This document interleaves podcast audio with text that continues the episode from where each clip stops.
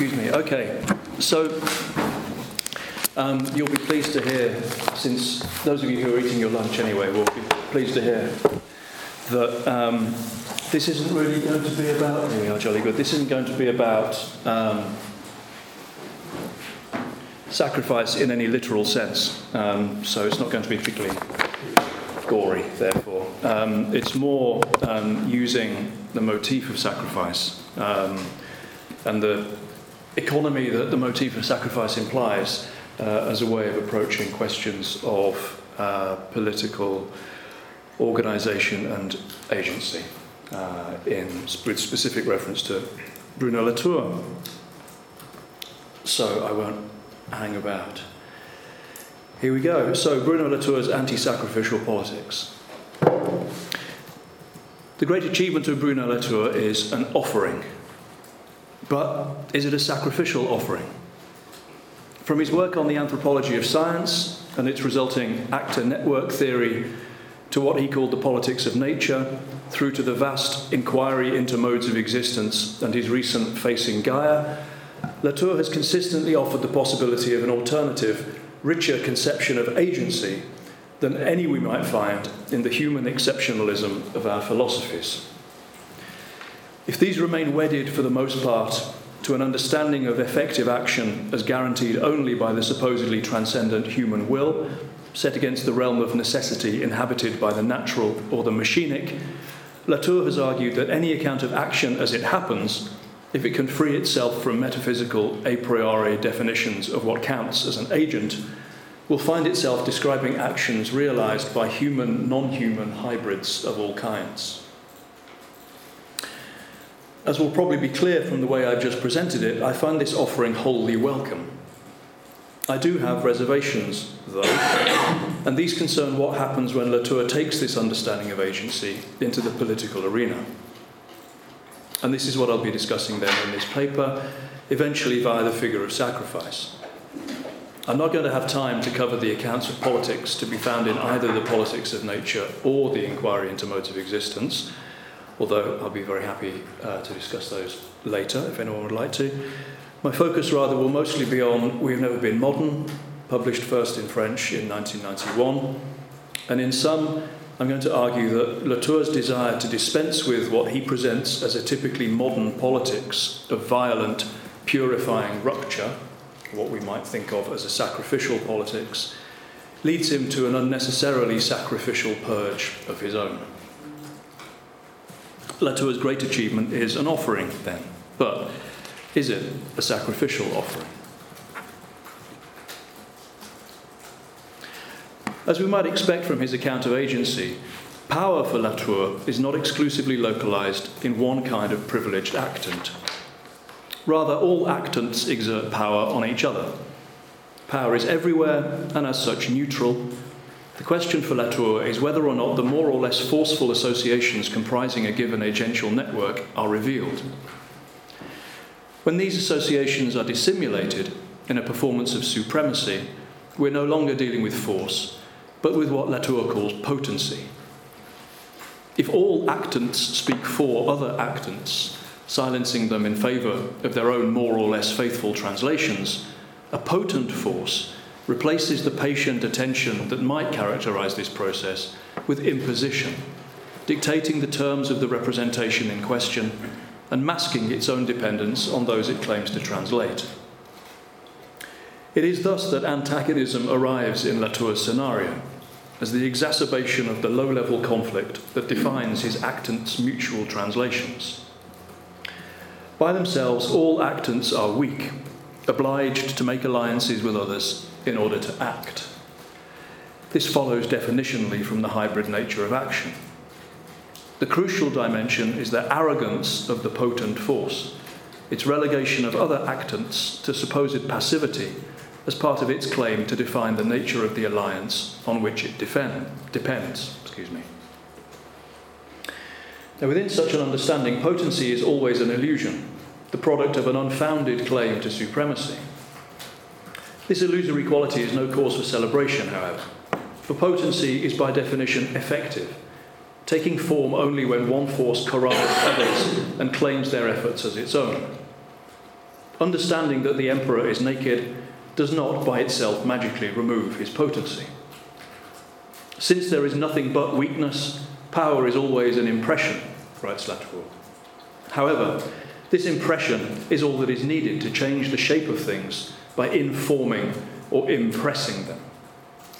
Potency is always, by definition, both illusory and real. In the face of simultaneously illusory and effective potency, then, what kind of action is required? At its simplest, Latour's answer to this question would be don't act like the moderns. In slightly more detail, this answer means that in order not to repeat the fatal delusion of believing there to be an ontological divide between humans and non humans, any action must refuse to think of itself as intervening from the outside, that is to say, as the transcendence of the currently existing state of affairs. Since all agents are hybrids and all force generated by alliances, no such transcendence is possible. In We Have Never Been Modern, the kind of action to be avoided goes by two names critique and revolution. The first of these, critique, designates in its strict sense the attitude of mind which seeks to purify the hybrids of nature, culture, separating out the two elements and distributing them either side of what Latour calls a great divide, not least by its twin fantasies of transcendence either human freedom transcending the automation of nature or nature's determinism transcending human will. Latour also extends this sense of critique, however, to taking what he calls debunking, namely that intellectual attitude which, mobilizing the movements of both transcendence and dialectical negation, sets itself apart both epistemologically and ontologically from that object whose previously hidden truth it claims to reveal. So much for critique. Revolution, in turn, may be thought of as the large scale socio political version of critique. That gesture, which sets itself apart from the existing order of things, in order both to reveal the corruption of this order and to sweep it away in a time of radical rupture, a moment of political sacrifice in which the past goes up in flames or is drowned in blood in order to give birth to the future. Year zero. In his attempt to wean us off our modernist attachment to this sacrificial model of change, Latour deploys two principal arguments. The first is purely contingent, the upshot of recent history. Today, he writes, denunciation and revolution have both gone stale. Thanks to what he calls the miraculous year 1989, the failure of socialism has buried for good the modern fantasy of a definitive break with history a new dawn bringing a new order of justice and equality. If this can seem a superficial, not to say banal account of the end of the Cold War, Latour's concern is not really with recent history as such. His second argument is that this contingent development has in fact only allowed us to see what was always the case, namely that revolution was never the radical upheaval it took itself to be. Now that our modern faith in a redemptive rupture has itself been broken on the rocks of history, we can adopt a viewpoint that does justice to the complexity of the world as a whole, rather than elevating one small part of the species, one small part of one species, excuse me, to the status of transcendent historical subject. If there is one thing we are incapable of carrying out, we now know it is a revolution, whether it be in science, technology, politics, or philosophy. Revolution for Latour is out of time. Its time has come and gone, and its eschatological self understanding as a sacrificial break with previous times can now be understood as a distortion of the nature of temporality as such. There never was any possibility of rupture with our multiple pasts. Since any action must always be a local negotiation within a field of multiple actors and distributed agency, no break is ever possible, thankfully. This impossibility is a welcome return to an understanding of the world and of action in it, as organised through complex networks of hybridity. Let us move on to other things, suggests Latour, before correcting himself, or rather, let us retrace our steps.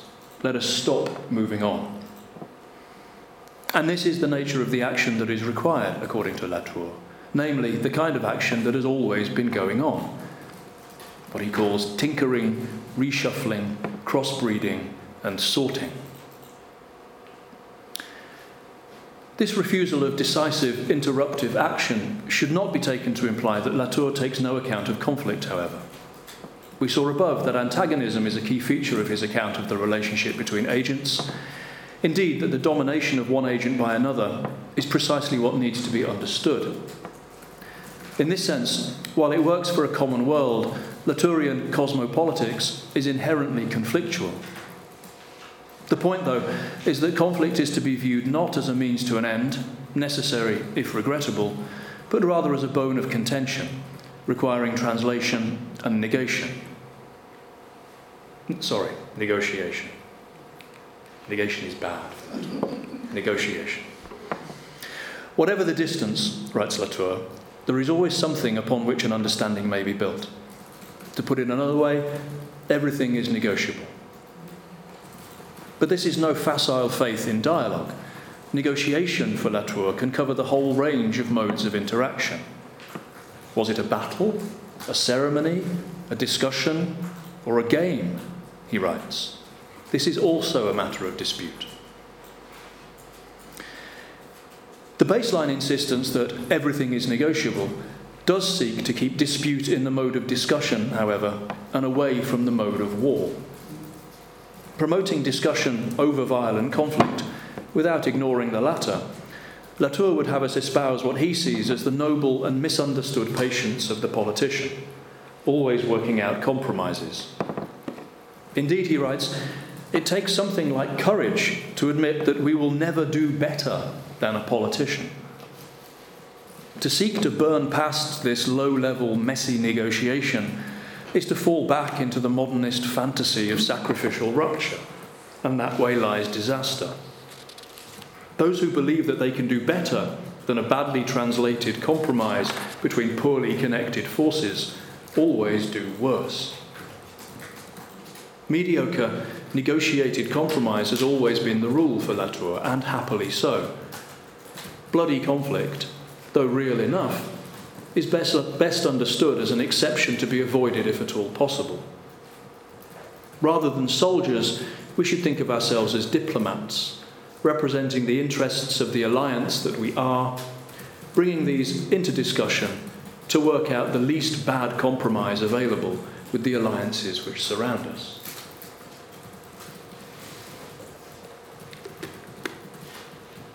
Thus, Latour seeks to guide us away from a modern understanding of politics as the realm of decisive action, of radical sacrificial ruptures breaking entirely with the existing order of things. In order to do this, however, he must distort his presentation of the political field, polarizing it until it features just the two extremes of patient compromise and bloody revolution. And this polarization might itself turn out to require its own kind of sacrifice. One of Latour's characteristic moves in this polarization is to reassure us that where we might have thought we faced terrible difficulties, we have in fact nothing to fear. With reference to the notion of capitalism as an economic system founded on the principle of general equivalence, for example, he writes Like God, capitalism does not exist. There are no equivalents. These have to be made, and they are expensive, do not lead far, and do not last for very long. We can, at best, make extended networks. Capitalism is still marginal, even today. So Latour's message, in a sense, is don't panic. What you think of as a daunting enemy doesn't even exist. Now, his tactical overstatement doesn't help him here, of course. He isn't claiming that capitalism doesn't exist, only that it doesn't exist as the fully realized, smoothly functioning system described by both its boosters and its detractors. In its reality, capitalism is, in fact, like anything else, a matter of messy, local compromises and alliances, of weak actors seeking the force of others to make their way as best they can. Latour explains. Take some small business owner hesitatingly going after a few market shares, some conqueror trembling with fever, some poor scientist tinkering in his lab, a lowly engineer piecing together a few more or less favourable relationships of force, some stuttering and fearful politician. Turn the critics loose on them, and what do you get? Capitalism, imperialism, science, technology, domination, all equally absolute, systematic, totalitarian. Now, there's plenty to admire in these arguments. Latour's point is that the enemy will be more effectively opposed on the basis of an accurate assessment of its real force, not the paranoid fantasy of its total power. As he puts it elsewhere, it does not require enormous skill or political acumen to realize that if you have to fight against a force that is invisible, untraceable, ubiquitous, and total, you will be powerless and roundly defeated. It's only if forces are made of smaller ties, whose resistance can be tested one by one, that you might have a chance to modify a given state of affairs. So the strategy does indeed sound like an excellent one, not least thanks to its sober evaluation of the real state of affairs. Unfortunately, however, it is, it is elaborated in the context of descriptions which present anything but a sober portrait, instead, evacuating the field of all but its most two extreme positions. In these scenarios, there are only two alternatives namely, the total, an evidently delusional, paranoid fantasy, and the vascular, which emerges by contrast as an evidently preferable description. Far from accurate assessments of real states of affairs, these descriptions are exaggerations designed to leave only one viable option. Either we embrace an obviously phantasmatic totalitarian evil or we must accept Latour's trembling tinkerers as if there were no agential position between the two. Whilst elsewhere Latour does, as we have seen, grant the effectivity of domination, despite its illusory dimension, in these moments he dichotomizes it into thin air as an obviously ridiculous bogeyman. Are we really happy to grant that there are no intermediate positions between the conqueror trembling with fear and the evil of all powerful imperialism. The major flaw with these images is that they simply evacuate any sense of the real effectivity of the weak actor's behaviour, given that this effectivity is invariably situated between these two extremes. Stalin's smallpox scars hardly lessen the numbers of those killed under his regime. While Latour seems to keep the question of effective domination open, then, not least in the importance within his model of differences in scale and power between actors, his handling of the issue all too often forecloses it by means of a false dichotomy. He will admit differences of scale only up to a point. If these start to look threateningly like transcendence, they must be debunked as non existent.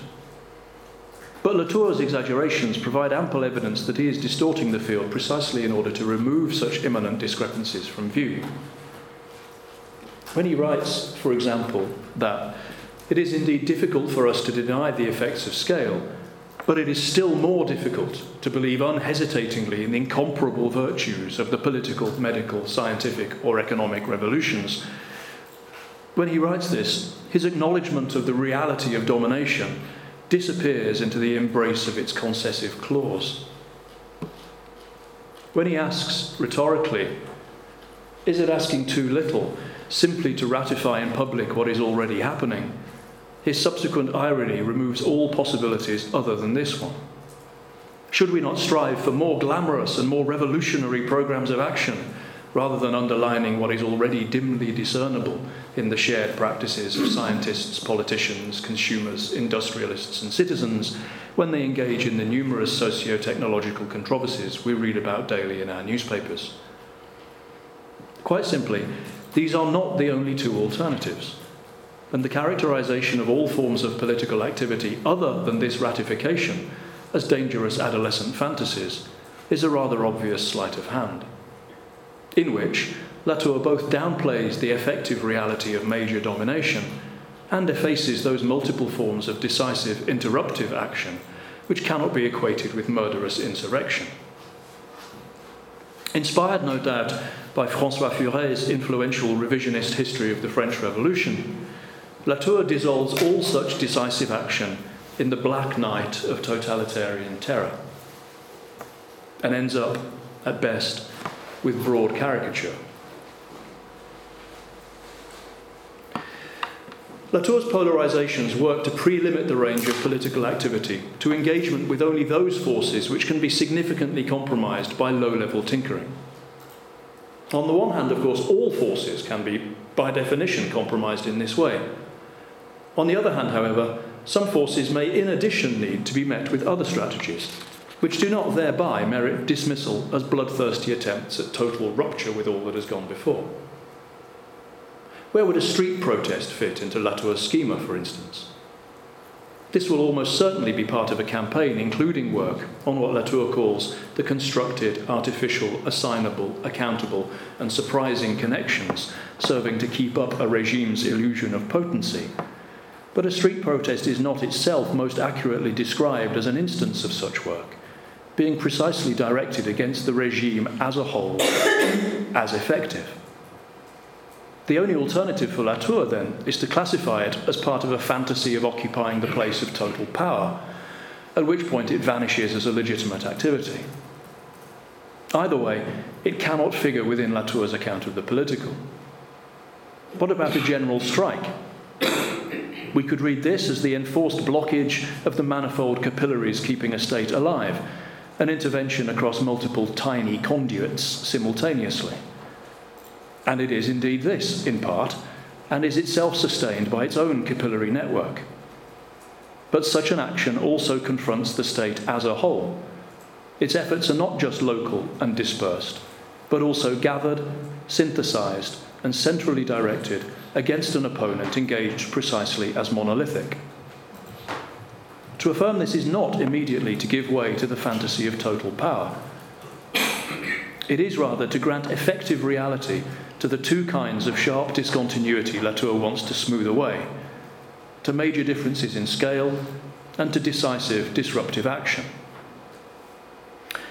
When Edward Snowden leaked classified information from the National Security Agency of the United States government in 2013, for example, he was recruiting various actors, email encryption programs, plus satellites, plus reporters, plus newspaper presses, etc to exert pressure on one composite zone of governmental force communications technology, plus digital encoding, plus military personnel, plus capital, etc.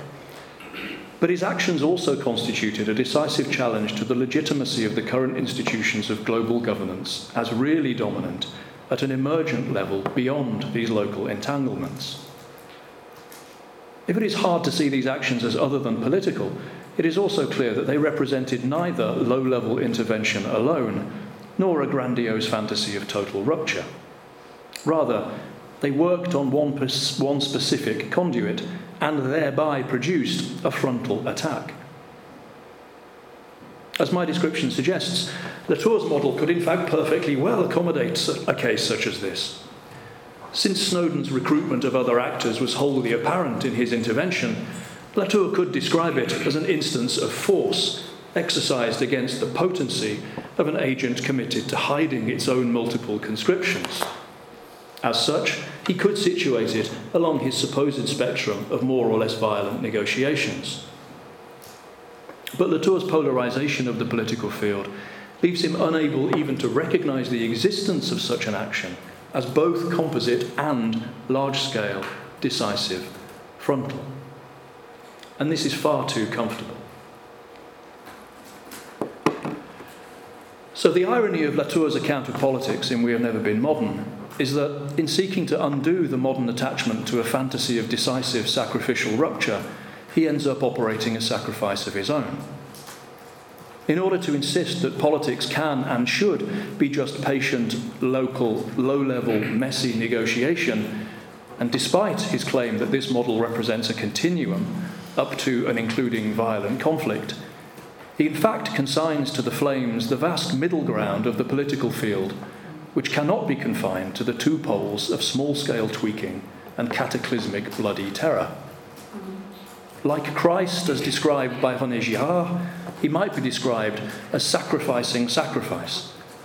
But with no redemption to offer, this can only condemn him to self contradiction. Modernist despite himself, Latour operates his own purification of complexity, denying the composite agency at work in large scale confrontation unless he can house this one side of his own great divide. Happily, though, we're not obliged to conclude from Latour's case that politics is inherently sacrificial. Rather, I suggest that we take Latour at his word when he claims to include conflict on his continuum and conclude this that if modernist polarization is indeed fatal, this in no way implies the non existence, or indeed the undesirability, as a way of reducing the potent to the weakness they effectively deny, of significant confrontation.